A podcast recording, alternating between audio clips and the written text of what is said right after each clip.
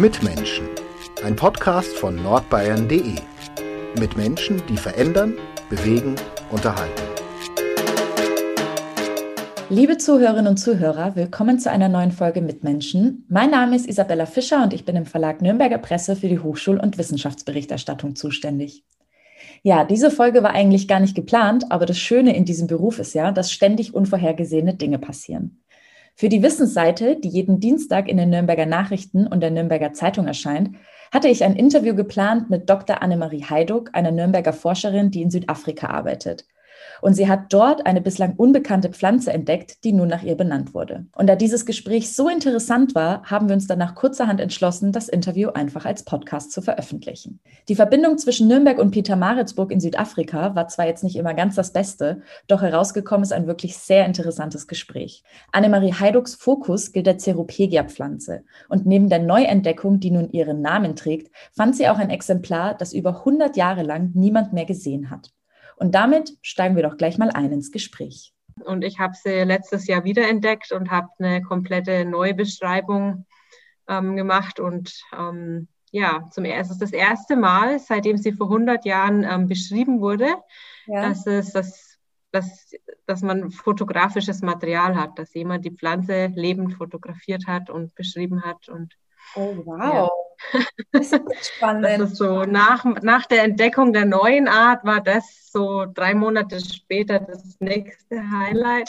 Das glaube ich Ihnen. Ja, naja, und diese Pflanzen sind eben ja. sehr speziell, weil ähm, das, was damals ähm, berichtet worden ist in den Nürnberger Nachrichten von meiner anderen Publikation, war die Entdeckung von einem neuen ähm, Bestäubungssystem bei, in dieser Pflanzengruppe, weil die Blüten eben ähm, mit ihrem Duft ähm, was vortäuschen, was mhm. dann die bestäubenden Fliegen anlockt. Und die werden dann aber in den Blüten gefangen, damit die Pollenpakete an die Fliege angeheftet werden können und dann werden sie wieder freigelassen. Also das ist ein betrügerisches Bestäubungssystem und das eigentlich somit die, ähm, sind die mit, die mit die kompliziertesten Blüten im Pflanzenreich, die man kennt aus okay. der Gruppe. Und die haben eben noch viel kompliziertere Bestäubungsstrategien. Und das ist, ja, ich mit, mit meiner Arbeit, ähm, ich habe ja meine Bachelor-, meine Master- und meine Doktorarbeit an die Pflanzen geschrieben und habe jetzt mein eigenes Postdoc-Forschungsprojekt seit drei Jahren. Und ähm, ja, habe mich da so als Expertin für diese Pflanzen eingearbeitet. Und ja, somit bin ich jetzt hier in Afrika gelandet, wo einer, das ist einer der Diversitäts-Hotspots für diese Pflanzen. Und das ist natürlich der perfekte, die perfekte Locality, um sich da die Sachen genauer anzugucken. Und ich kann halt jeden Tag rausfahren und vor Ort ähm, Pflanzen praktisch untersuchen, was man, wenn man sie im Gewächshaus hat, hat man natürlich überhaupt keinen Einblick in die natürlichen Bestäubungssysteme. Und ja. Können Sie mir vielleicht einfach nochmal erklären, was Sie ähm, studiert haben und wie Sie jetzt dann überhaupt nach Südafrika gekommen sind? Also wollten Sie von vornherein nach Südafrika gehen? Hm. Ja, ich habe, ähm, nachdem ich meinen Bachelor, meinen Master an der Universität Bayreuth ähm, gemacht habe, habe ich an den Pflanzen, ich habe die Masterarbeit auch an, dem, an der chemischen Ökologie dieser Pflanzen gemacht, aber an ähm, Gewächshauspflanzen. Und für meine Doktorarbeit, ähm, die im Anschluss an meine Masterarbeit praktisch eine Erweiterung von dem Projekt waren, im Rahmen meiner Doktorarbeit bin ich zweimal nach Südafrika, zweimal für drei Monate, um eben da meine Daten zu sammeln. Und dann habe ich meine Doktorarbeit zwanzig siebzehn abgeschlossen und für mich war immer klar, ähm, ich möchte nach meiner Doktorarbeit wissenschaftlich weiterhin tätig sein und habe mein eigenes Projekt konzipiert, was eben diese Pflanzen dann ähm, noch genauer untersucht und dann eben viel, mit viel mehr Freilandarbeit und ähm, ja, diese Bestäubungssysteme. Meine Doktorarbeit war nur so ein bisschen an der Oberfläche kratzen und was da halt für unglaubliche Strategien ähm, in diesen Pflanzen ähm, im Laufe der Evolution entstanden sind. Und ich wollte immer nach der Doktorarbeit da auf jeden Fall das vertiefen. Und ähm, dann war unklar, weil ähm, in der Forschung, wenn man keine Anstellung an der Universität hat, dann muss man seine Forschung irgendwie finanzieren über, über Grants oder Fellowships. Und ich habe mich dann erfolgreich beworben auf ähm, einige Und ähm, das hat mir dann geholfen, mein Projekt zu konzipieren. Und dann habe ich einen Projektantrag eingereicht hier in, in Zusammenarbeit mit der Universität und dem, ähm, dem Labor, bei dem ich ähm, für meine Doktorarbeit war. Und da habe ich dann eben aus Südafrika ein Forsch- und Forschungsstipendium bekommen und bin zweitausendachtzehn im Oktober für sechs Monate hergekommen. Und habe dann die ersten Daten gesammelt und mir war immer klar, okay, jetzt habe ich einen Einblick in ähm, mehr als nur zwei bis drei Monate freie Landarbeit und ähm, habe mich gut eingearbeitet und mir war klar, ich möchte auf jeden Fall zurück, aber das ähm, Stipendium war damals dann nur für sechs Monate. Und dann bin ich zurückgekommen, habe weitere Anträge geschrieben und habe mich nochmal erfolgreich auf ein An- ähm, Anschlussstipendium beworben und bin dann im was war es, August zweitausendneunzehn zurückgekommen und seitdem bin ich hier. Und habe dann nochmal die Ver- eine Verlängerung bekommen für das Stipendium, weil ähm, ich relativ gute Daten habe liefern können und das ist natürlich dann immer ähm, ist ein Bonus, wenn man sich dann für nochmal ein Stipendium bewirbt. Ja, und jetzt habe ich aber nur noch bis Ende diesen Jahres Finanzierung und habe jetzt schon wieder Bewerbungen geschrieben für ein neues Stipendium. Ähm, Wenn ich Glück habe, sind es nochmal zwei Jahre. Ähm, wenn ich kein Glück habe, dann, ja, dann weiß ich auch nicht, wie es weitergeht. Ich habe halt ähm, dann eigentlich keine Möglichkeiten mehr, das, mein Forschungsprojekt weiter zu finanzieren. Aber mal schauen. Wie kann ich mir denn einen Alltag bei Ihnen vorstellen? Ja, während der Blütezeit, die ist von ungefähr August bis März, Ähm, bin ich eigentlich jeden Tag im Freiland unterwegs. Ähm, die meisten Pflanzenstandorte ähm, sind relativ schwer erreichbar, geht dann auch nur mit einem Allradantrieb und ähm, dann mit ganz viel Wandern, bis man dann am Standort ist. Und dann ähm, werden Proben gesammelt, Duftproben, dann macht man Bestäuberbeobachtungen, sammelt bestäubende Fliegen ähm, und nimmt halt die ganzen Daten auf oder markiert Blüten ähm, für später dann eine Analyse für ähm, Fruchtansatz, like, also wie viele Blüten, ähm, die man markiert hat, haben hinterher dann auch Früchte. Und ja, wenn ich dann zurückkomme, also meistens ist man, bin ich eigentlich dann zehn Stunden Minimum unterwegs und dann kommt man zurück, geht ins Labor und das ganze Material, was man gesammelt hat, muss dann verarbeitet werden. Was noch ein spannender Teil meiner Arbeit ist, ist, dass ich, ich nehme ja Blütenduftproben und analysiere die chemisch. Also ich, meine Arbeit basiert darauf, herauszufinden, welche Duftstoffe im Blütenbouquet dafür verantwortlich sind, dass die Bestäuber angelockt werden. Und ähm, man kann, und was ich auch mache, was eine ziemlich spezialisierte Methode ist, die Fliegenantennen auf Duftstoffe testen. Man kann herausfinden, welche Duftstoffe von den Fliegenantennen wahrgenommen werden können, was dann einen Hinweis darauf gibt, welche Duftstoffe auch biologisch aktiv sind, also die Fliegen anlockt. Wenn man was riecht, heißt das ja nicht, dass man auch darauf reagiert. Aber das gibt, das kann aus einem Duftbouquet von dreihundert Substanzen dann vielleicht eine Rolle spielen in dem Bestäubungssystem. Und wenn ich dann so mal von meinen Freilandarbeiten zurückkomme, bin ich öfter mal noch nächtelang im Labor und mache diese Messungen, die relativ kompliziert sind. Und die Fliegen, mit denen ich arbeite, die sind kleiner als ein Millimeter. Und wenn man dann da die Antennen an Mikroelektroden anschließt und die ähm, Duftstoffe testet, dann braucht man da sehr viel Geduld und das sind lange Nächte im Labor, um richtig gute Messungen hinzubekommen. Ja, und so sieht mein Alltag aus während der Blütezeit und jetzt ist nach der Blühsaison, bin dann weniger im Freiland unterwegs und dann muss man Daten auswerten, dann macht man seine ganzen statistischen Analysen und schreibt seine Manuskripte für die Publikationen, ja. Und das ist, was ich momentan mache, das ist eher ja, Desktop-Arbeit, aber es ist nicht weniger langweilig, es ist eigentlich ziemlich spannend, dann rauszufinden, okay, ähm, wenn man seine Daten analysiert und dann Strukturen und Muster im Blütenduft erkennt und dann natürlich vergleichend analysiert mit Datensätzen von anderen Pflanzenarten und dann in der Gruppe Varianzen versucht rauszufinden. Ja, es ist ganz interessant.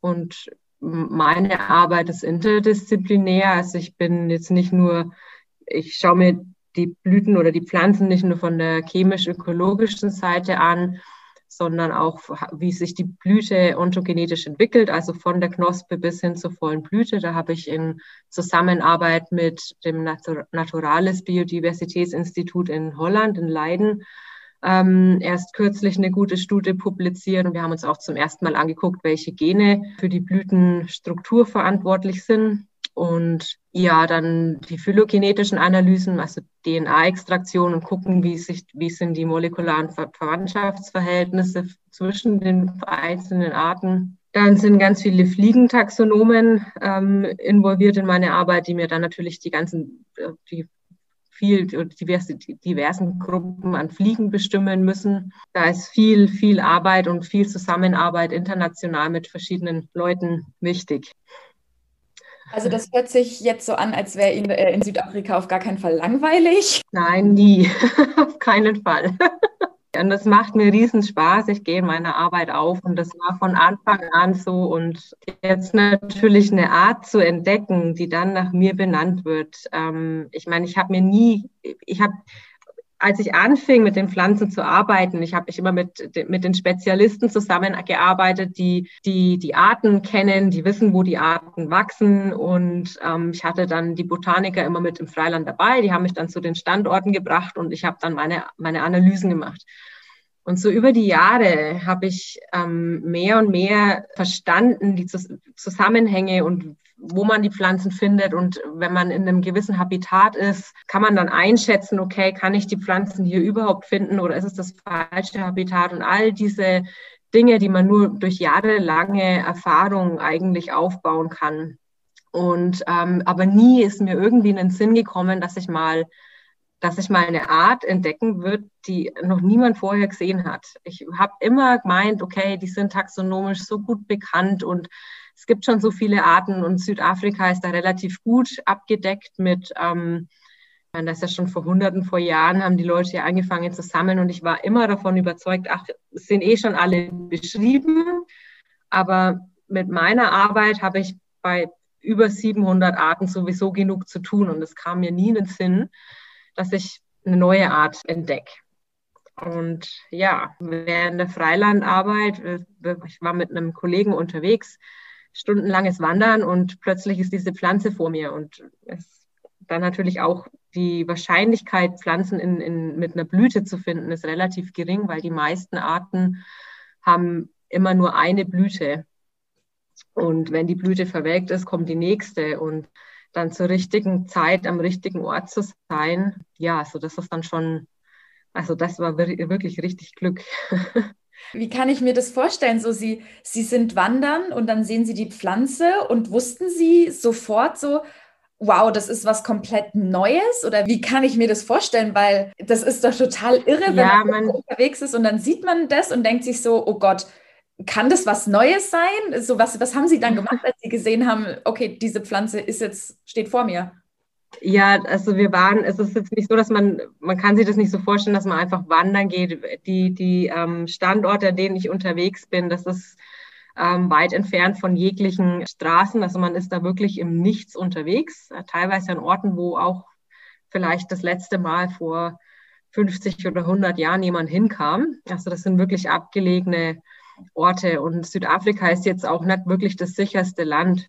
Mhm. Und ähm, ähm, meistens, wenn man an solche abgelegenen Orte kommt, muss man auch durch Townships fahren und viele Leute vermeiden einfach, sich dem Risiko auszusetzen, ähm, überfallen zu werden oder also die, und, und dieser Standort, an dem ich da unterwegs war, das ist ein Diversitäts-Hotspot. Und auch ähm, eine Region mit, mit vielen endemischen Arten. Das heißt Arten, die nur dort in dieser Region vorkommen. Werbung. Regional, heimatverbunden und einzigartig. Das sind die Geschichten hier bei uns im Mit.Menschen-Podcast. Und die Philosophie der Pyraser Brauerei. So unterschiedlich die Metropolregion Nürnberg mit ihren Mitmenschen ist, so vielfältig ist auch das Pyraser Sortiment. Von Bier über Limonaden und Säften bis hin zu Mayu, dem neuen Erfrischungsgetränk aus Guayusa-Tee. Die Pyraser Landbrauerei hat für jeden das richtige Getränk. Und ich war mit einem Kollegen unterwegs, der ähm, Spezialist ist für die Flora in Südafrika. Sein Job ist, ähm, Vegetationsanalysen zu machen und zu begutachten, ähm, wie die Zusammensetzung in dem Ökosystem ist. Mhm. Und er kommt dann natürlich an solche abgelegenen Orte und ich habe jede Chance ergriffen, einfach mitzukommen, weil meistens diese Habitate eben auch die Pflanzen, die ich untersuche, beinhalten. Und ja, sind dann, ich kann Ihnen mal Fotos schicken, wie abgelegen diese Orte teilweise sind. Also man sieht da weit und breit nichts und niemanden. Diese Pflanzen sind meistens spezialisiert auf Grasland und man wandert praktisch durch diese irren Ländereien und dann, ja, es ist schon so, nach so langer Erfahrung und, und Einarbeitung in, wie die Pflanzen aussehen und welche Arten es gibt, war das dann der Moment, als ich sie gesehen habe, ja, das kennt noch keiner. Das ist in keinem Buch, da gibt es keine, keine Beschreibung drüber, nichts. Dann meinen Kollegen gerufen und er ist auch ein Spezialist für diese Pflanzen und er meinte dann auch so, ja, super, jetzt hast du was Neues entdeckt und das werden wir nach dir benennen. Und das war halt dann so dieser Moment so, und er hat es auch total von den Socken gerissen, weil das einfach so, in, in Afrika ist seit, der, seit den achtziger Jahren, sind, also in Südafrika sind nur sechs neue Arten beschrieben, weil eben Südafrika schon so gut untersucht ist. Und daran was Neues zu finden in dieser außergewöhnlichen Pflanzengruppe, das ist schon, ähm, ja. Ich meine, mein Kollege hat diese Aha-Momente relativ oft, aber er arbeitet an allen möglichen Pflanzengruppen und es gibt noch ganz viele Arten, die noch keiner kennt und die nicht beschrieben sind, aber in der Pflanzengruppe, die ich untersuche, ist es was relativ Außergewöhnliches, da noch was zu finden. Andererseits gibt es auch eine evolutionäre Gruppe, die entstanden ist in, in Indien und in Asien. Es gibt einige Arten in China, in Indien und in Thailand. Und von dort werden aktuell relativ viele neue Arten beschrieben. Aber das ist ähm, aufgrund der Tatsache, dass da, die, dass da alles relativ unerforscht ist noch. Wohingegen Südafrika relativ früh besiedelt worden ist und dann die ganzen Botaniker, gerade in der Kap-Region, da ist natürlich viel gemacht worden schon. Und wenn man aus Südafrika da eine neue Art beschreiben kann, dann ist das schon was relativ Spannendes. Ja. Wie, wie ging es dann weiter, als Sie dann diese Pflanze gefunden haben? Naja, dann geht's los. Dann packt man sein ganzes Equipment aus und ähm, natürlich auch die Kamera und dann fängt man an, alles zu dokumentieren, tolle Bilder, gute Aufnahmen zu machen, um das natürlich relativ gut zu illustrieren. Ähm, muss man alles abmessen, wie, also für eine Artbeschreibung braucht man dann natürlich, ähm, alle möglichen Traits der Pflanze müssen dann abgemessen werden. Und dann fängt man an, stundenlang das Habitat abzusuchen und eine Einschätzung zu machen, wie groß ist die Population, wie viele Pflanzen sind da. Ja, wir haben dann noch einige gefunden, aber auf, in dem ganzen Gebiet, also es sind auf vielleicht die Population, wenn es viel sind, es vielleicht zwanzig Pflanzen nur. Und ähm, wir haben dann auch in, in dem Paper eine, eine rote Liste-Analyse gemacht und ähm, sie als kritisch ähm, ähm, endangered eingestuft, weil eben die Pflanze auch relativ selten ist. Es ist jetzt nicht, dass da viele Individuen vorkommen. Äh, und wie kann man sich das dann, dann vorstellen? Also wie, wer entscheidet denn dann eigentlich, wie diese Pflanze heißt? Ja, es gibt Nomenklaturregeln. Also man kann nicht einfach ähm, jeder Pflanze einen Namen geben, wie es einem so passt. Die Gattung ist natürlich ähm, klar und die Art, meistens ist der Artname ähm, assoziiert mit irgendwelchen speziellen Eigenschaften der Pflanze oder der Locality, wo man sie gefunden hat, der Region. Und wenn aber jemand viel, viel Arbeit geleistet hat für eine spezielle Pflanzengruppe, dann kann man dem natürlich auch zu Ehren ähm, eine Pflanze beschreiben und derjenige muss die Pflanze noch nicht mal selber entdeckt haben. Aber wenn man natürlich ein Entdecker von etwas ist, dann ist es immer relativ häufig, sage ich mal, dass derjenige damit dann auch Anerkennung bekommt, indem die Pflanze nach demjenigen benannt wird. Ja, und ich bin auf dem, auf der eigentlichen Publikation nicht Autor, weil es ähm, wissenschaftsethisch ähm, kann man nicht Autor eines Papers sein, wenn man eine Art beschreibt, die nach einem selber benannt ist. Mhm. Das heißt, da muss man dann zurücktreten und sagt, okay, die Pflanze bekommt meinen Namen, aber ich bin dann eben, ich, ich habe kein, keine Publikation mit, mit der Veröffentlichung selber. Ja, was ganz wichtig ist, man muss Herbarbelege sammeln, das heißt, man muss die Pflanze sammeln und pressen und ähm, man kann keine Art beschreiben, ohne nicht auch einen, einen Typus-Herbarbeleg zu machen und dann auch Isotypus. Man braucht also mehrere Belege, die an verschiedene Herbarien gesendet werden als Referenzen. Dann, was auch noch ganz wichtig ist, um die Artbeschreibung komplett zu machen, ist, man muss den Standort nochmal besuchen, um dann auch die, die Frucht beschreiben zu können, also nicht nur die Blüte und die vegetativen Merkmale, sondern auch, wie was passiert nach der Blütezeit, wie sehen die Früchte aus ähm, und die Samen. Ja, und die Wurzeln muss man beschreiben, man muss sie also ausgraben, also das ist dann ein Haufen Arbeit. Und dann bringt man die Blüten auch ins Labor, dann kann man unter dem Mikroskop noch einige spezielle Merkmale ähm, genauer angucken und auch fotografieren. Wo waren Sie denn da genau? Also wie weit war das entfernt, wo Sie da diese Pflanze gefunden haben? Also die, die, ähm, die Region nennt sich Ngome, mhm. ähm, und das ist im Inland von Südafrika. Also, ähm, von, also ich bin in Pietermaritzburg, was von Durban, was ja an der Küste ist, ungefähr fünfundvierzig Minuten ins Landesinnere ist, und Ngome ist dann nochmal weiter. Und das ist in der Region KwaZulu-Natal. Und von Pietermaritzburg nach Ngome fährt man ungefähr drei bis dreieinhalb Stunden Fahrt. Und dann nochmal, um an den Standort zu kommen, ist dann vielleicht nochmal eine gute Stunde ähm, Offroad und mit Wandern. Wow, ja. Also schon, wie Sie gesagt haben, schon wirklich äh, auch außerhalb, wo man jetzt nicht mal schnell vorbeifährt. Ja, doch. Nee, und wenn man solche ähm, Sammelreisen macht oder Exkursionen, dann ist man auch äh, in solchen abgelegenen Gebieten mehrere Tage unterwegs. Also das macht man dann nicht mal so an einem Tag. Und ja, das ja, bis man dann auch alle Daten zusammen hat. Also uns hat es jetzt ein Jahr gekostet, das alles zu, um für eine Artbeschreibung alle Daten zusammen zu haben.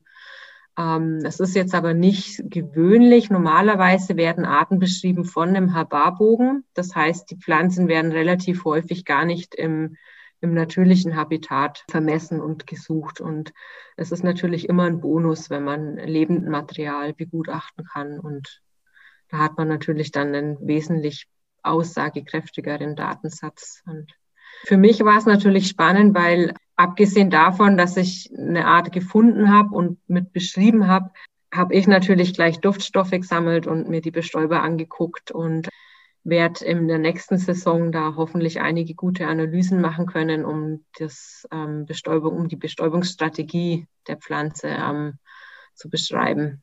Und da vermute ich auch wieder chemische Mimikry, und das wird relativ spannend. Würden Sie sagen, dass das jetzt schon das Highlight Ihrer noch jungen Karriere war?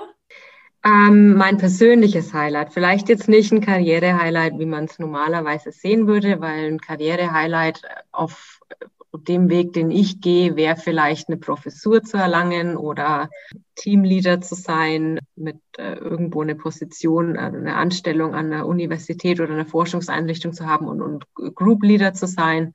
Das wäre natürlich so das, was man anstrebt.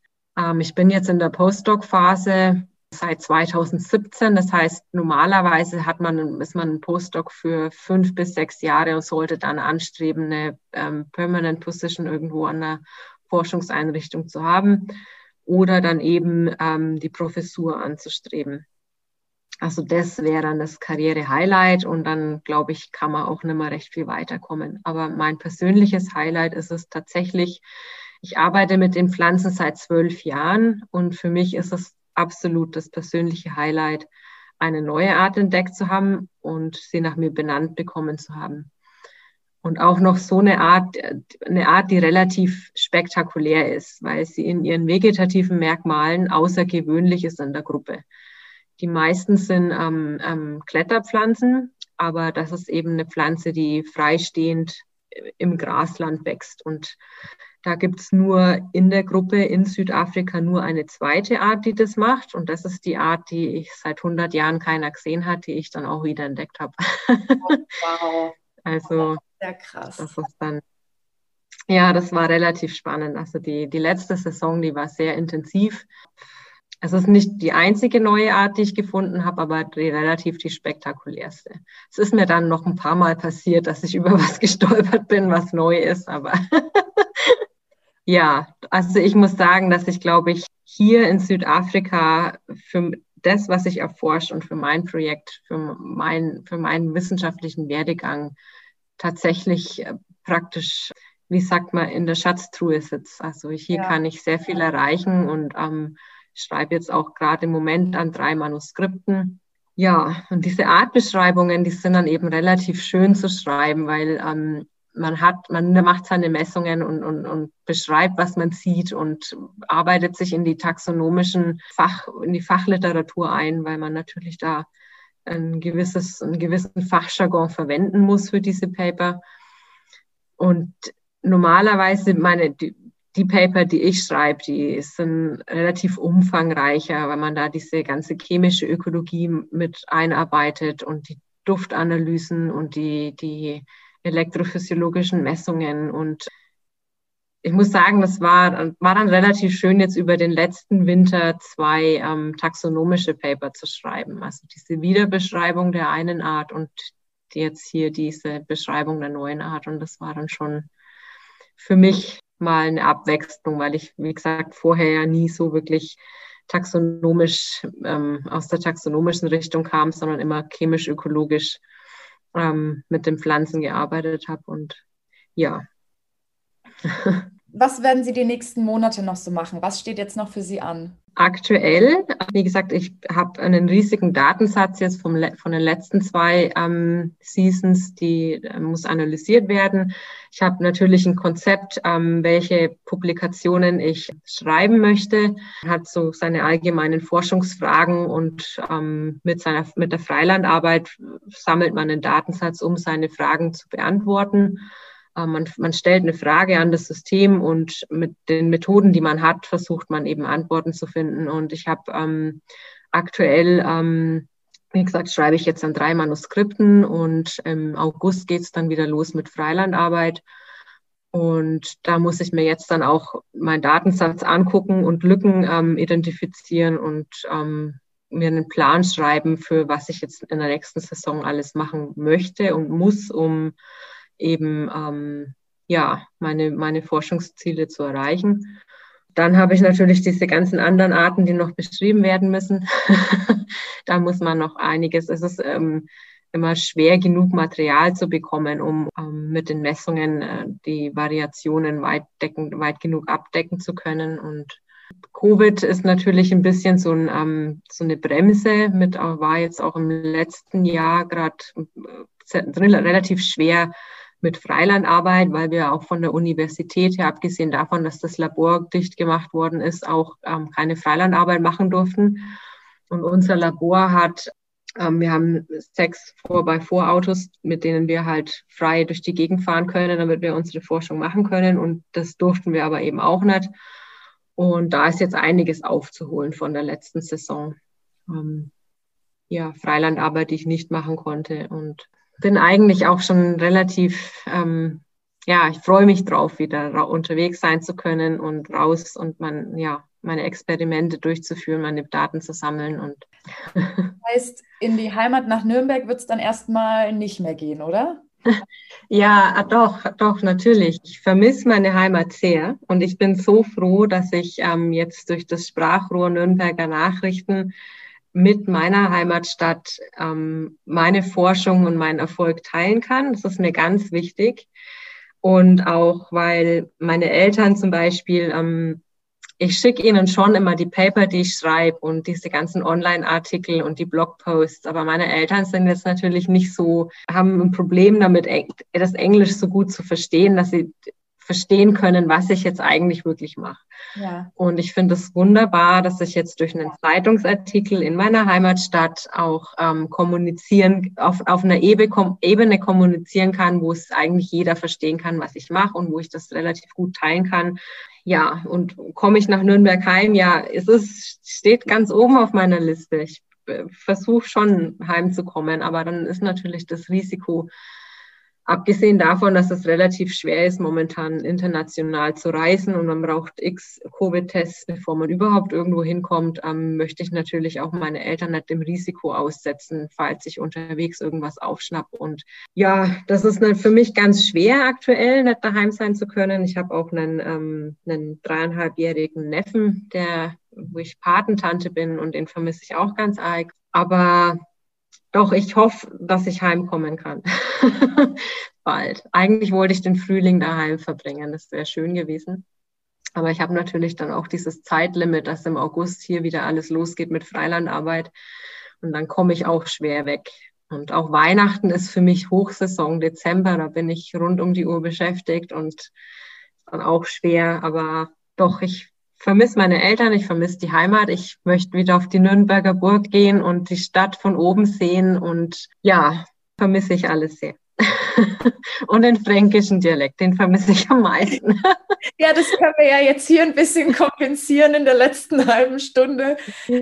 Ähm, gibt es denn für Sie, weil Sie vorhin ja auch gesagt haben, dass Ihr Forschungsprojekt ausläuft, gibt es noch so eine Region, wo Sie sagen, da möchten Sie unbedingt hin, oder würden Sie am liebsten in Südafrika bleiben? Ähm, ich würde am liebsten in Südafrika bleiben. Das steht für mich fest und ich werde versuchen, das möglich zu machen. Allerdings habe ich, ich habe ähm, Kollegen in Indien und in Thailand ähm, und mein groß, also das große Ziel meines Projekts ist immer, die Bestäubungssysteme, die in, in, in meiner Pflanzengruppe sich in Südafrika entwickelt haben, im Laufe der Evolution zu vergleichen mit dem, was in Indien und Thailand passiert ist in der Pflanzengruppe.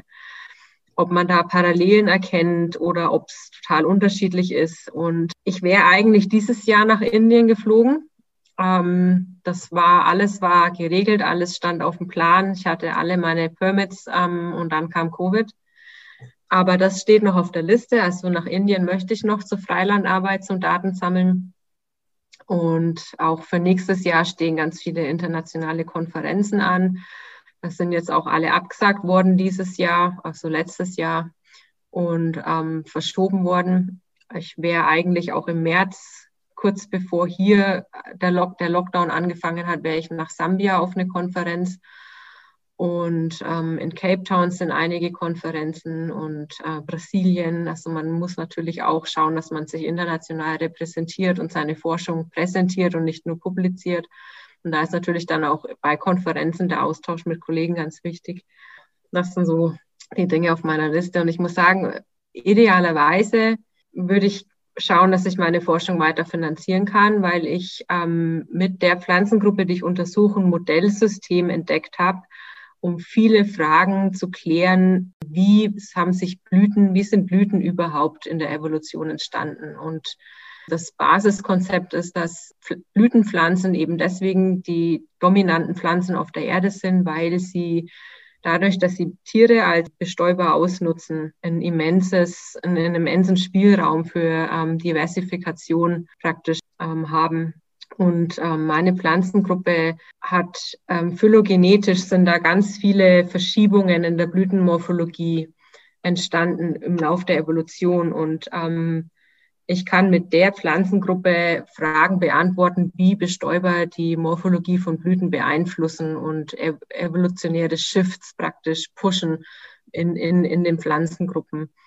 Und da halte ich mein Projekt für, für sehr wertvoll, um zentrale Fragestellungen in der Bestäubungsbiologie zu beantworten. Und das wäre für mich ideal, ähm, wenn ich schaffen könnte, also eine Anstellung, die mir ermöglicht, meine Forschung in Südafrika zu machen oder eben nochmal ein Forschungsstipendium oder irgendeine andere finanzielle Unterstützung für mein Projekt. Da drücke ich Ihnen auf jeden Fall schon mal kräftig die Daumen. Eine letzte Frage habe ich tatsächlich noch. Jetzt haben wir die ganze Zeit über die Pflanze gesprochen, aber wie heißt sie denn jetzt überhaupt?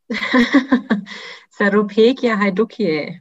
Schöner Name. Von Annemarie Heiduk und die Nomenklatur. Ja, die, die Ceropegia, das ist die Gattung, also an, der, an dem Namen kann man gar nichts machen, aber die, die Art, den Artnamen, den kann man dann bestimmen und das ist von meinem Nachnamen abgeleitet, Heiduk. Und die Nomenklaturregel ist, wenn, wenn man es nach einer weiblichen Person benennt, muss man ein I, A, E anhängen an den Namen. Und deswegen Heidukie. Also das sind dann die, die Regeln, die man beachten muss, die dann zu einem Namen führen. Okay. Ja, das hört sich auf jeden Fall äh, richtig schön an und ich freue mich tatsächlich, dass Sie jetzt so viel über Ihre Arbeit in, in Südafrika erzählt haben, weil das für mich tatsächlich jetzt auch was ganz Neues war. Ich muss natürlich auch sagen, dass meine Arbeit ohne die Zusammenarbeit mit Kollegen unmöglich wäre. Und die beiden Kollegen, die das Paper geschrieben haben, die Artbeschreibung, also ich habe natürlich da mitgeholfen, aber die, die Autoren des Papers sind mein ehemaliger äh, Doktorvater. Also ich hatte zwei Doktorvater, ähm, einen in Salzburg, und wo ich extern meine Doktorarbeit gemacht habe, und einen an der Universität Bayreuth, wo ich studiert habe und dann letztlich auch promoviert habe. Und Ulrich Mebe ist ähm, in Bayreuth, der, also er ist weltweit der Spezialist für die Taxonomie in, den, in der Pflanzengruppe und war eben äh, einer meiner Doktorväter. Und David Stiles ist der Botaniker, der mit mir zusammen unterwegs war, als ich die Pflanze entdeckt habe. Und er ist Spezialist für südafrikanische Flora.